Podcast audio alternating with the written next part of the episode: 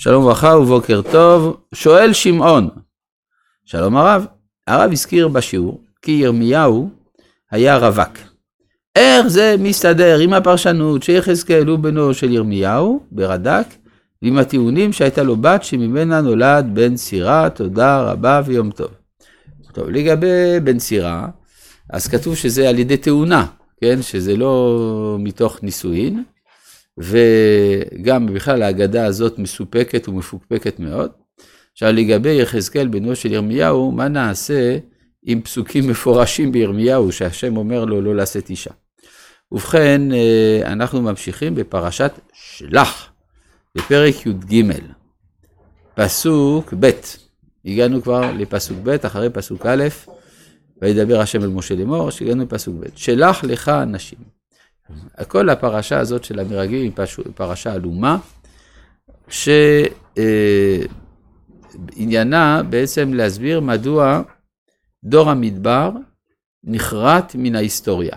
כן? כלומר, זה הדור שיצא ממצרים, הדור הנעלה, דור דעה, והוא איבד את חלקו בהיסטוריה, מת במדבר. וזאת למה? כן? על מי יישא בארץ ישראל. כן, צריך להבין את הדברים קצת יותר לעומק. יש שאלה גדולה, מה קודם למה? תורה לישראל או ישראל לתורה? אותה שאלה יש, מה קודם למה? תורה, עם ישראל לארץ ישראל או ארץ ישראל לעם ישראל? זה לגבי תורה וישראל, הדברים די ברורים. מפורש במדרש רבה ובתנא דביליהו, שישראל חשובים יותר מהתורה. מה פירוש הדבר? הרי צריך לקיים את כל התורה כולה, וצריך לקיים את עם ישראל כולו, אז מה נפקא מינה? יש מצבים שצריך לבחור. למשל, כשמשה רבנו נוכח במעשה העגל, הקדוש ברוך הוא אומר, אתה צריך לבחור, או התורה או עם ישראל. מה עושה משה? שובר את התורה, שובר את הלוחות. כן? למה? כי ישראל קודמים. ברור שהכי טוב זה שישראל גם יקיימו את התורה, אבל יש מצבים שצריך לבחור, אז בוחרים בישראל. מה קורה עם ישראל וארץ ישראל? אז כאן הדבר הזה פחות ברור. הרבה פעמים אנשים אומרים, צריך לוותר על הארץ כדי לשמור על אחדות העם. כן, הרב ציודה קוק היה מסביר שהארץ קודמת לכל. בראשית ברא אלוהים את השמיים ואת הארץ, וישראל הם התפארת של הארץ. למשל, כתוב על ירושלים, התנערי מעפר קומי, לבשי בגדי תפארתך. כך אומר רבי שלמה אלקבץ, נכון? התנערי מעפר קומי, לבשי בגדי תפארתך. עכשיו, למי אומרים את זה? עמי? כתוב, בגדי תפארתך, עמי. אז משהו לא מובן. עם זה זכר, זה לא נקבה. אלא זה נאמר לירושלים, מקדש מלך עיר מלוכה. עיר זה לשון נקבה. לבשי בגדי תפארתך, ומי הם בגדי תפארתך? עמי. כלומר, העם הוא התפארת של הארץ. כמו כן גם, אנחנו בפרשת האזינו, וכיפר אדמתו עמו.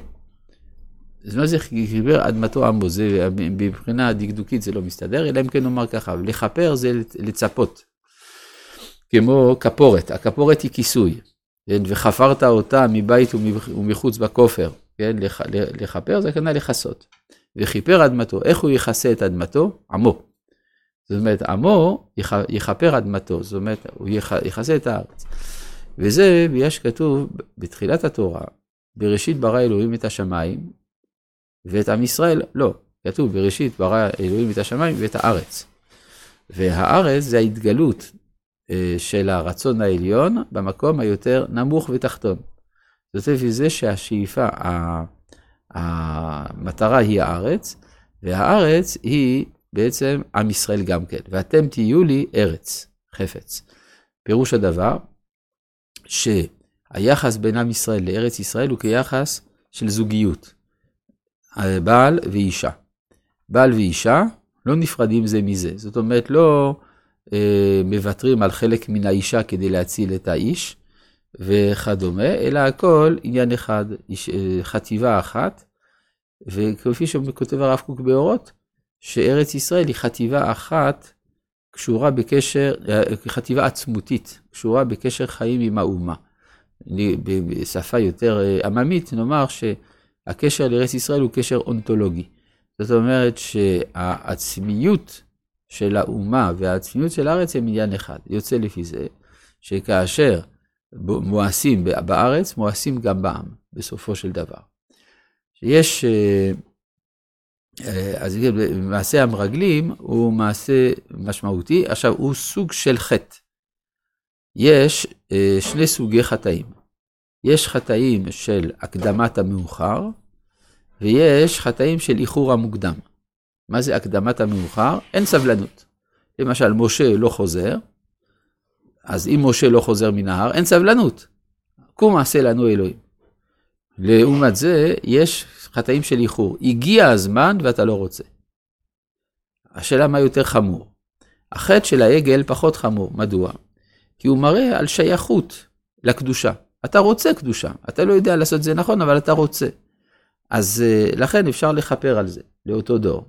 לעומת זה, חטא המרגלים זה אדישות, זה חוסר שייכות באופן מהותי, זה חוסר אמונה. אז הדבר הזה הוא באמת יותר חמור. ולכן זה נמחל, חטא העגל נמחל לשעתו, ולאותו דור חטא המרגלים לא נמחל. עכשיו השאלה למה התורה מספרת לנו את הסיפורים האלה.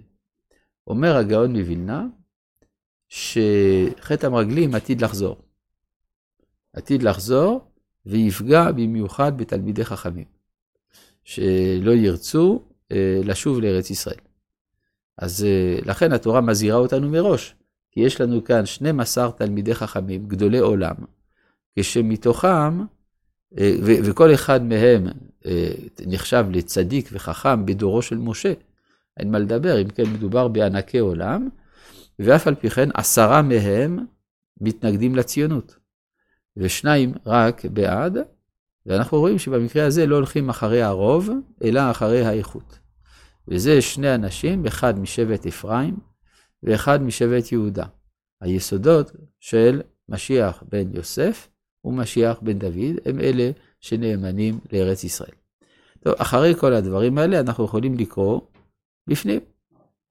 כן. נכון. התורה זה התוכן, זה נשמה. התורה היא נשמה. נשמה של כלל ישראל. ולכן גם, לכן התורה ניתנת בארץ ישראל דווקא. כן, מה אתה אומר? מבחינת ההדרגה, מה לפני מה?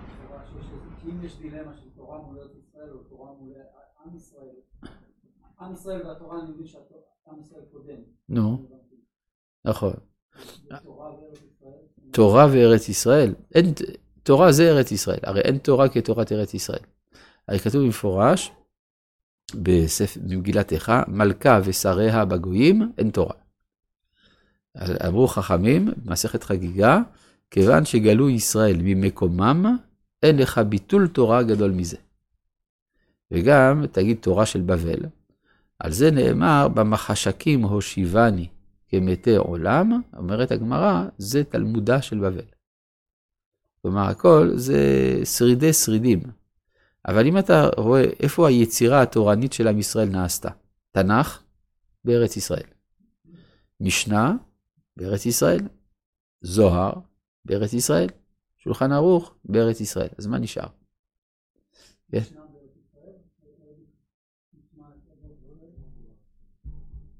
מה השאלה?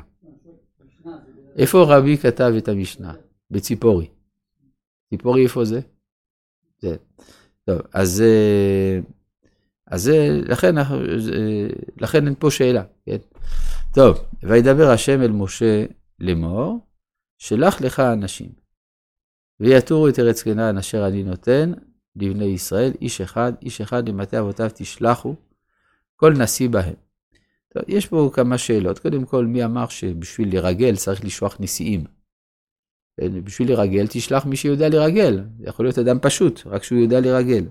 נשיאים דווקא בולטים יותר מן הסתם, ואז רואים אותם. כן? אז אנחנו מבינים שהשליחות הזאת אינה סתם שליחות של ריגול רגילה, אלא זה שליחות שיש בה גם הכנה של כיבוש, במובן הזה של, כמו שהיה אצל אברהם, קום והתהלך בארץ לאורכה ולרוחבה, כי לך אתננה. כן, ההתהלכות בארץ היא הכנה לכיבוש. רבי חנניה בן הקשיא אומר,